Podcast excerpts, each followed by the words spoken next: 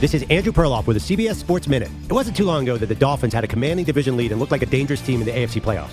But anything that can go wrong pretty much has in Miami. They've lost several key defensive players, and now they're staring at a chilly weather forecast in Kansas City.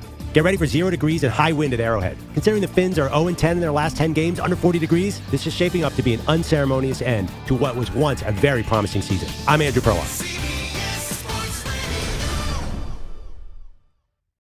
This episode is brought to you by Progressive Insurance. Whether you love true crime or comedy, celebrity interviews or news, you call the shots on what's in your podcast queue. And guess what? Now you can call them on your auto insurance too with the Name Your Price tool from Progressive.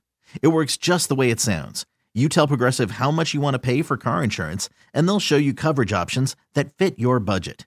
Get your quote today at progressive.com to join the over 28 million drivers who trust Progressive. Progressive Casualty Insurance Company and Affiliates. Price and coverage match limited by state law.